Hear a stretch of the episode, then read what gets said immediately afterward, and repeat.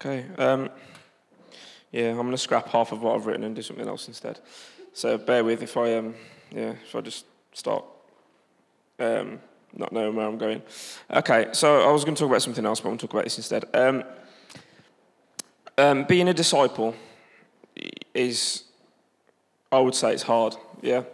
Um, I'm one of these people who reads the Bible and kind of gives the disciples a hard time and kind of sits there and kind of goes, you know, they're a bunch of idiots because they're sitting there and they're seeing Jesus perform miracles and still they doubt him and still they kind of walk away and still they do things that are wrong and they're a bit stupid.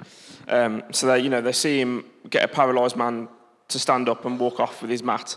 You know, they see him do all these amazing things. They see him walk on water uh, and still they have times when they, they doubt. Um, but I'm just going to look at actually what it is uh, to be a Christian, what it is to be a disciple, um, and how that actually can be hard. So, uh, in John 15, 18 to 19, I haven't given Phil any verses because I'm rubbish at doing that. Um, it talks about the fact that, well, in the NIV, the NIV does like little um, title sections for each of the bits of the Bible. So, in uh, different verses, it breaks it down for you and it gives some things a title. So the title for this little this bit of verse is actually said it says um, the world hates the disciples, which is kind of an interesting thing to say, isn't it? Yeah, it's kind of like okay. When I opened that for the first time, I was like, okay, so the world hates me. Yeah, if I'm trying to be a disciple, I am aiming to be hated by the world. Okay, it's an interesting idea, isn't it? Um, it can be quite an off-putting idea as well. Um, but it says in verse 18, if the world hates you, keep in mind that it hated me first. If you belonged to the world, it would love you as its own. As it is, you do not belong to the world, but I have chosen you out of the world. That is why the world hates you. Okay, so being a disciple, that's a whole other sermon, I guess, uh, and what it is to be a disciple and what it is to follow Jesus. Um, and just to put it simply, is following his commands and following the Bible, yeah, and following him. Um, and we can make disciples of each other as well, yeah. And if, if you disciple someone, you teach them they learn from you and they follow you and they trust you and, and you have a relationship with each other. Um, so essentially, like living together, yeah, living life through, through with each other. Um, but actually, you know, that verse itself tells you that it's going to be difficult. Yeah, it gives you no illusions about actually. Uh, people get this idea of okay, I'll become a Christian and then everything will become fine and everything will become great and life will be really easy. Um, but it's actually the opposite. Yeah, you become a Christian and life will be hard, and the world will hate you. And that's an interesting idea, isn't it? Um, it's an interesting thing that actually you're choosing to do something where people won't like you for it. So, actually, it's a difficult task, yeah. And I, like I say, I'm the one, the, I'm one of the people that gives the disciples a hard time, that looks at what they do and kind of sits there thinking, why on earth would you do that when you've just seen him do this?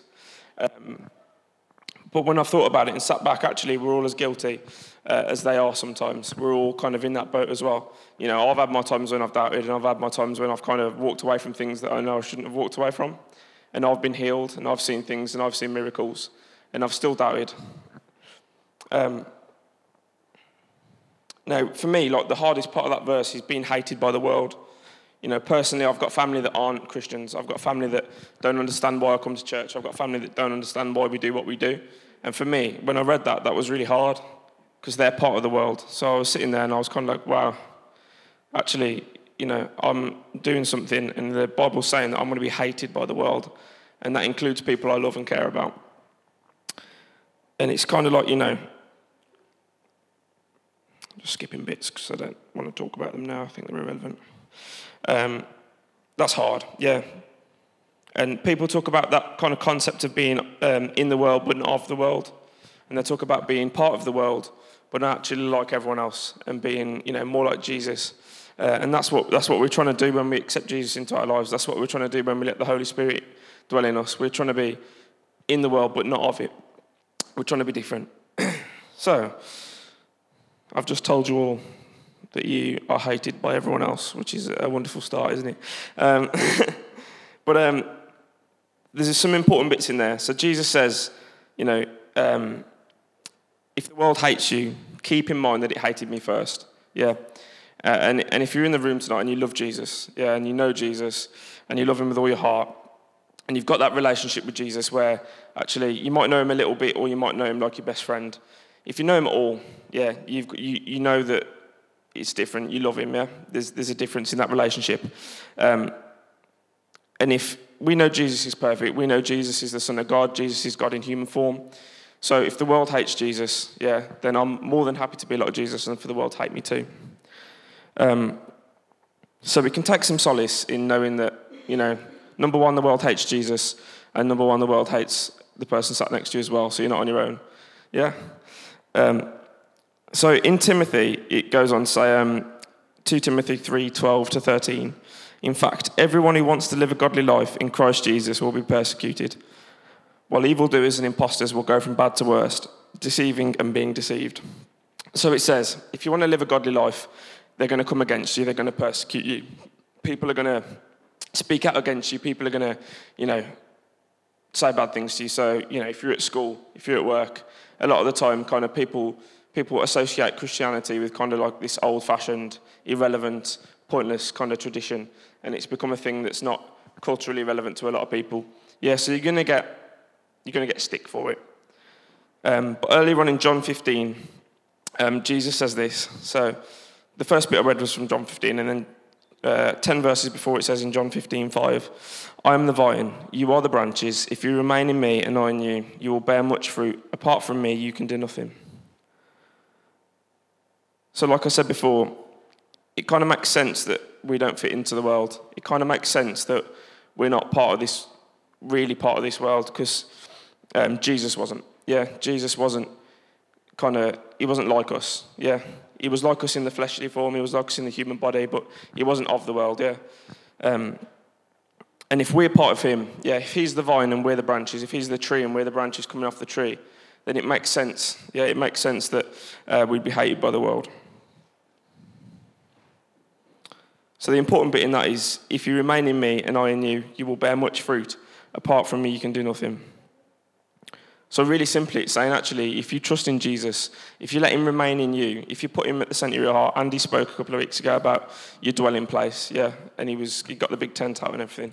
And actually, if you if you make Jesus the centre of your person, if you make Jesus the, the central point, like the anchor to everything else, then you'll bear fruit. You'll be blessed. You'll be happy. Yeah. So it's possible to, to be hated by everyone else or be persecuted by everyone else. And I say the word hated, but I'd suppose that really, you know, it's translated from Hebrew. I've got no idea. It, there's loads, there's like 100 different types of hate, and there's 100 different types of love. There's all random different things, but it'd be the same as people disliking you for it. So, um, where was it going? You'll bear much fruit. You can be happy and be disliked. Yeah. So my friends, for example, for the last however many years I've been a Christian, have always taken the mick out of me and my brother. They've always taken us, you know, t- made jokes at us and, you know, made silly comments. But actually, that doesn't affect me because I'm joyful in the Lord. That you know, I'm I'm bearing fruit. Yeah, because I know I'm doing the right thing. I'm stepping out. I'm speaking to them regardless of what they say back to me. Um, so it says that if you remain in me and I in you, you will bear much fruit. So I'm keeping Jesus at the center. I'm keeping him as my dwelling place, yeah. And, and then vice versa as well. I'm letting him stay in me and I'm staying in him. Okay, so I think the important part about that is actually it comes back to identity and, and what you, you base yourself off. So, kind of what I'm looking at really, I guess, is kind of how do you combat those tough situations? How do you combat those times in life where it seems a bit dark and a bit bleak? And then you've kind of got the voices outside in the world that, that aren't helpful. Yeah, you've got that kind of outside influence that comes against you and says, you know, oh, there's no point believing in God because, you know, for example, Rasheen's been in hospital today. Yeah. So it'd be really easy for the devil to get in there and start putting people in there to say things against God. Yeah, to say things like, oh, well, why'd that happen? Yeah, when I was in hospital a couple of months ago, it would have been really easy for me to fall into that trap of doubting, of, of going, oh, well, yeah, why would this happen? But if I make Jesus that dwelling place, that central point, that part of my identity that's essential, you know, the bottom brick to build off, then actually um, it changes a bit.